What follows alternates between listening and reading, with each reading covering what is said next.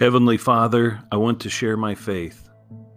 Share what it means to live in the assurance of your love and in the power of your Holy Spirit.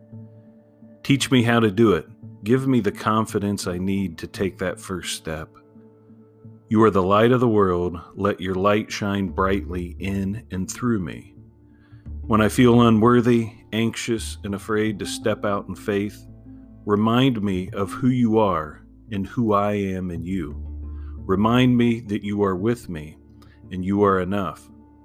You are strong and courageous. You are my strength and my shield.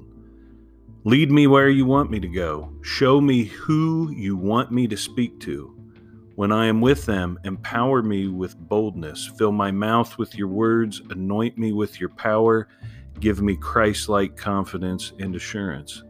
Never let me forget that I am your called one, saved and redeemed so that I can tell my story and draw others into your beautiful family, God.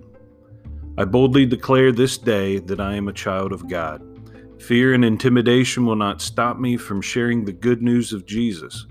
Greater is the one who lives in me than the one who lives in the world. Thank you that no weapon formed against me will prosper as I go forth in faith doing your kingdom work. Thank you, just as you were with Abraham, Isaac, Jacob, Joseph, Esther, Ruth, Daniel, Stephen, Paul, and Jesus. You are with me wherever I go. I am your vessel, Lord, your instrument. Use me, empower me, speak through me.